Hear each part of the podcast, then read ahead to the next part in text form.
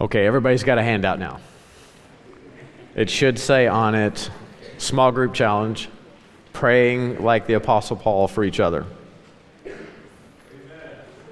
Okay, all right. Uh, so uh, last time we, we talked about giving thanks for one another. This time we want to we want to pray for each other's spiritual growth. So I don't grow, I don't get everything that God has or intends for me, but what God's people pray for me. Um, God sets us to work praying for one another.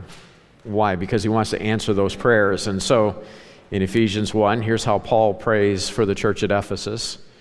Uh, again, giving thanks in verse 16.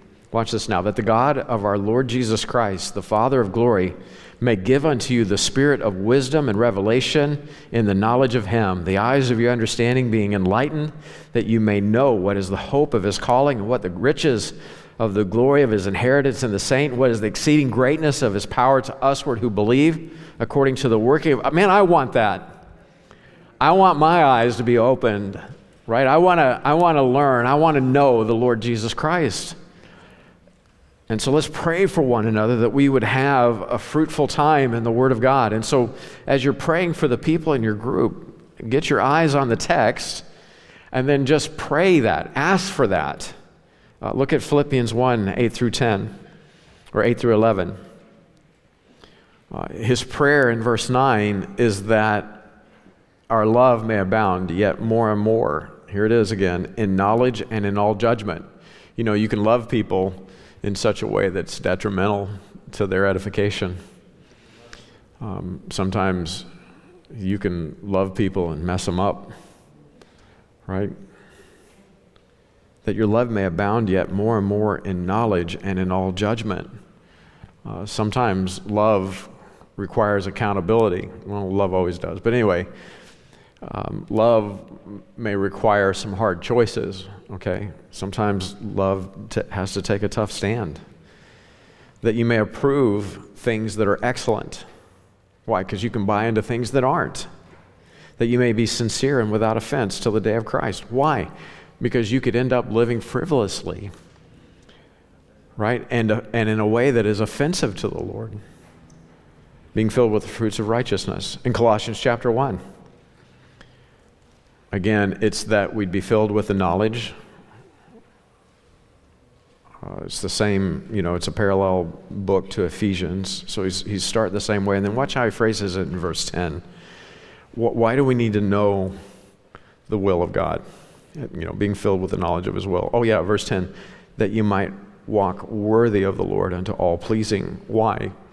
Why is that a request? Well, the potential exists to walk in an unworthy way, in an unpleasing way, in an unfruitful way. Colossians 4. Epaphras understood this, and he fervent, fervently labored in prayer. Look at verse 12. That you may stand mature, complete, perfect, and complete in all the will of God. Paul's prayer for the church at Thessalonica was to go edify them, to perfect what was lacking in their faith. 2 Thessalonians 1. The prayer is that God would count you worthy of his calling, of this calling, and fulfill all the good pleasure of his goodness, the work of faith with power, that the name of the Lord Jesus may be glorified in you and, he, and in him according to the grace of our God and the Lord Jesus Christ. And so let's have a season of prayer around um, the spiritual growth of our brothers and sisters. And then with that, skip prayer focus three. We're going to we're to actually end there tonight. But but flip the page, look down prayer focus number four because it's related. It's related. It's a it's it, there's a connection between that and and uh, what we're praying in terms of our growth, right? Our spiritual growth, righteous living.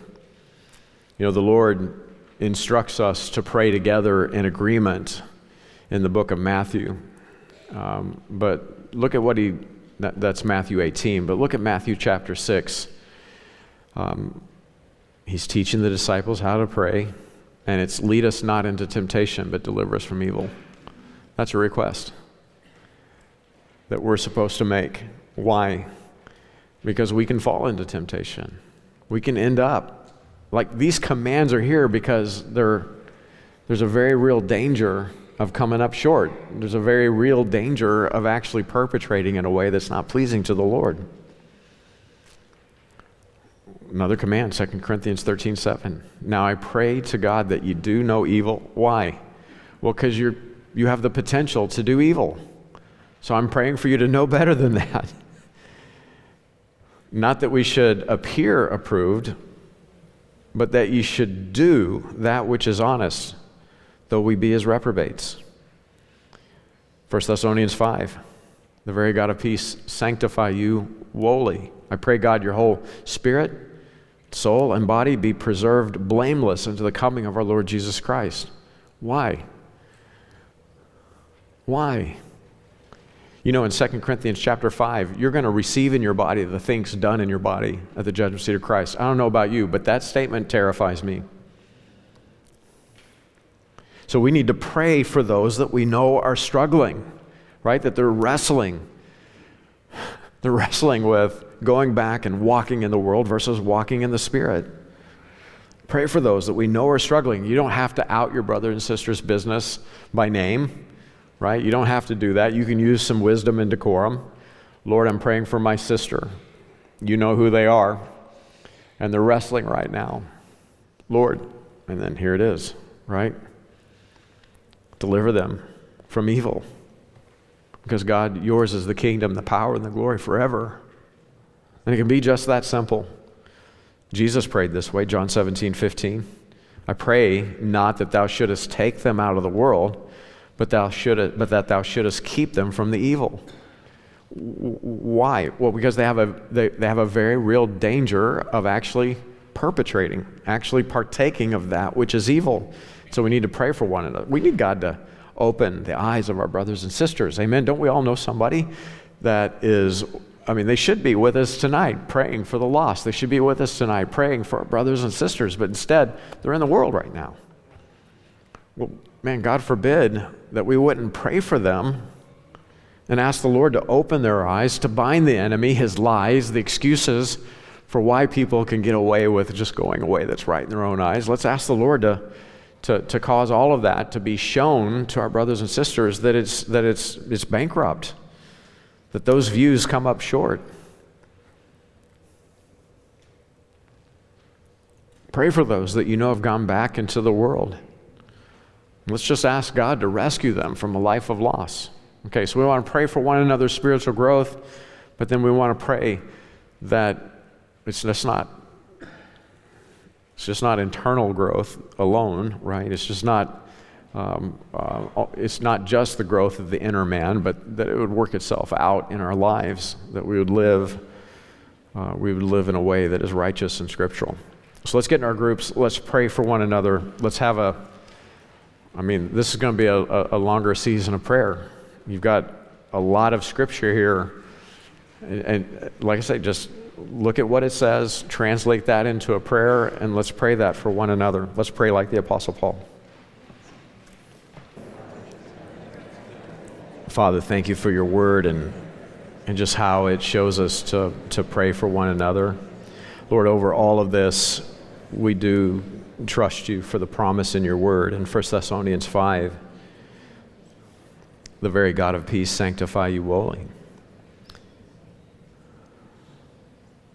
Completely, holy. I pray, God, your whole spirit and soul and body be preserved blameless unto the coming of our Lord Jesus Christ. And Lord, we just say amen to Scripture. Faithful is he that calleth you, who also will do it. Uh, Lord, you're at work in the lives of your people.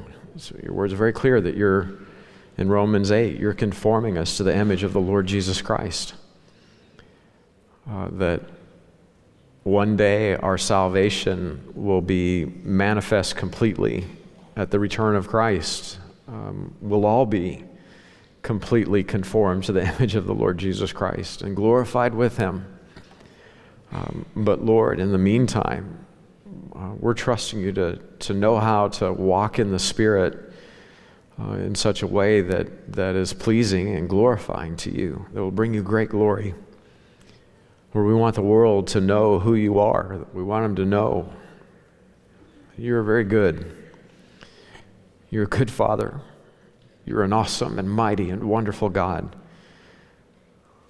Lord, let the lost world see the reality of Jesus in us, we pray in Christ's name. Amen. Okay, so at the top of the page four, uh, praying for our coming together, our unity, uh, two very close concepts. So in Matthew 18, we're to pray in one accord. We've talked about that from time to time here. Um, but Paul also prayed for the times, you know, in, in Matthew 18, Jesus like, if two or three are gathered in my name, I'm in the midst. And, and uh, where two or three agree, you have what you ask, right? It shall be done of them or for them of my Father which is in heaven. Okay, so there's the agreement in prayer that is so critical. But then, more than that, Paul prayed for times of actually coming together as God's people in Romans 1. Uh, he's praying for the ability to come to the believers there. Why? Because he wants to edify them in verse 11. Uh, verse 12 says, That I may be comforted together with you by the mutual faith of both you and me. So he's just praying that they, as believers, would be able to come together. Well, that ought to be the cry of our heart, you know, that we'd, we'd have our brothers and sisters with us, right? In chapter 15, uh, he's saying, Strive together with me in your prayers to God for me, that I may be delivered, them, from, delivered from them that do not believe in Judea. What's the goal? Verse 32 That I may come unto you with joy by the will of God, and may with you be refreshed. Uh, that was the request concerning Philemon, right? Prepare me also a lodging. I'm coming to visit. For I trust through your prayers I shall be given unto you. We need time together in fellowship. And uh, I think I put it in your notes, 1 Thessalonians 3, verses 9 through 10, again, is related to that. I wanted to come and, and, and minister to them. So when we come together, when, when believers come together, it should be a time of refreshing, right? This should be a time where we're edifying one another, encouraging one another. It ought to be a time where believers, when they come together, their spiritual batteries ought to get a little charge, you know?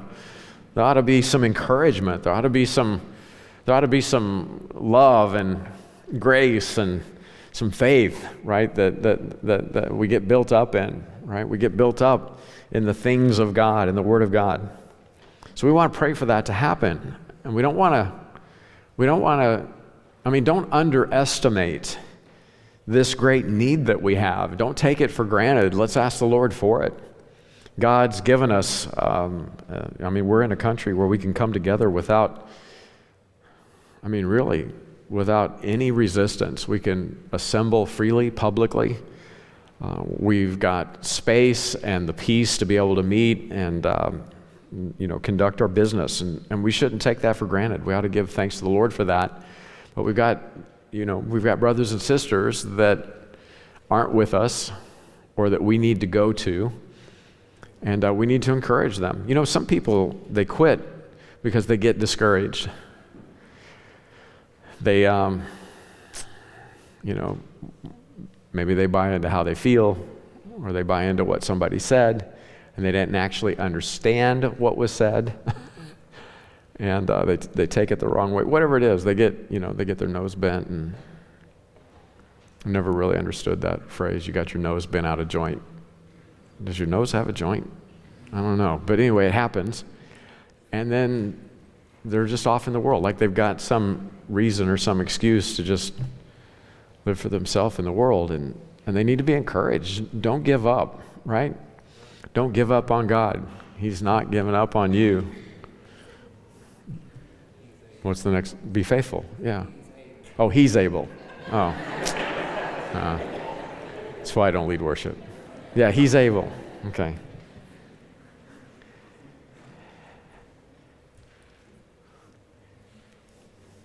Look at Romans 1, verse 12 again.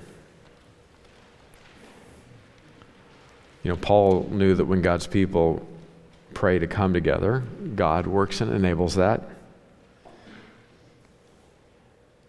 So Romans 1:12, Father, let us be comforted together by the mutual faith that we share together in you and in your word. We ask it in Jesus' name that when we come together, that we'd be a people who encourage and, and edify and build up one another in the faith. Lord, use us to be your source of refreshing in the lives of our brothers and sisters. God, help us to never come to the place where we take one another for granted. Lord, let us joy and rejoice when we see one another. God, help us to be wise to confirm our gratitude for one another. Help us to be careful to, to, to communicate and show our love for one another.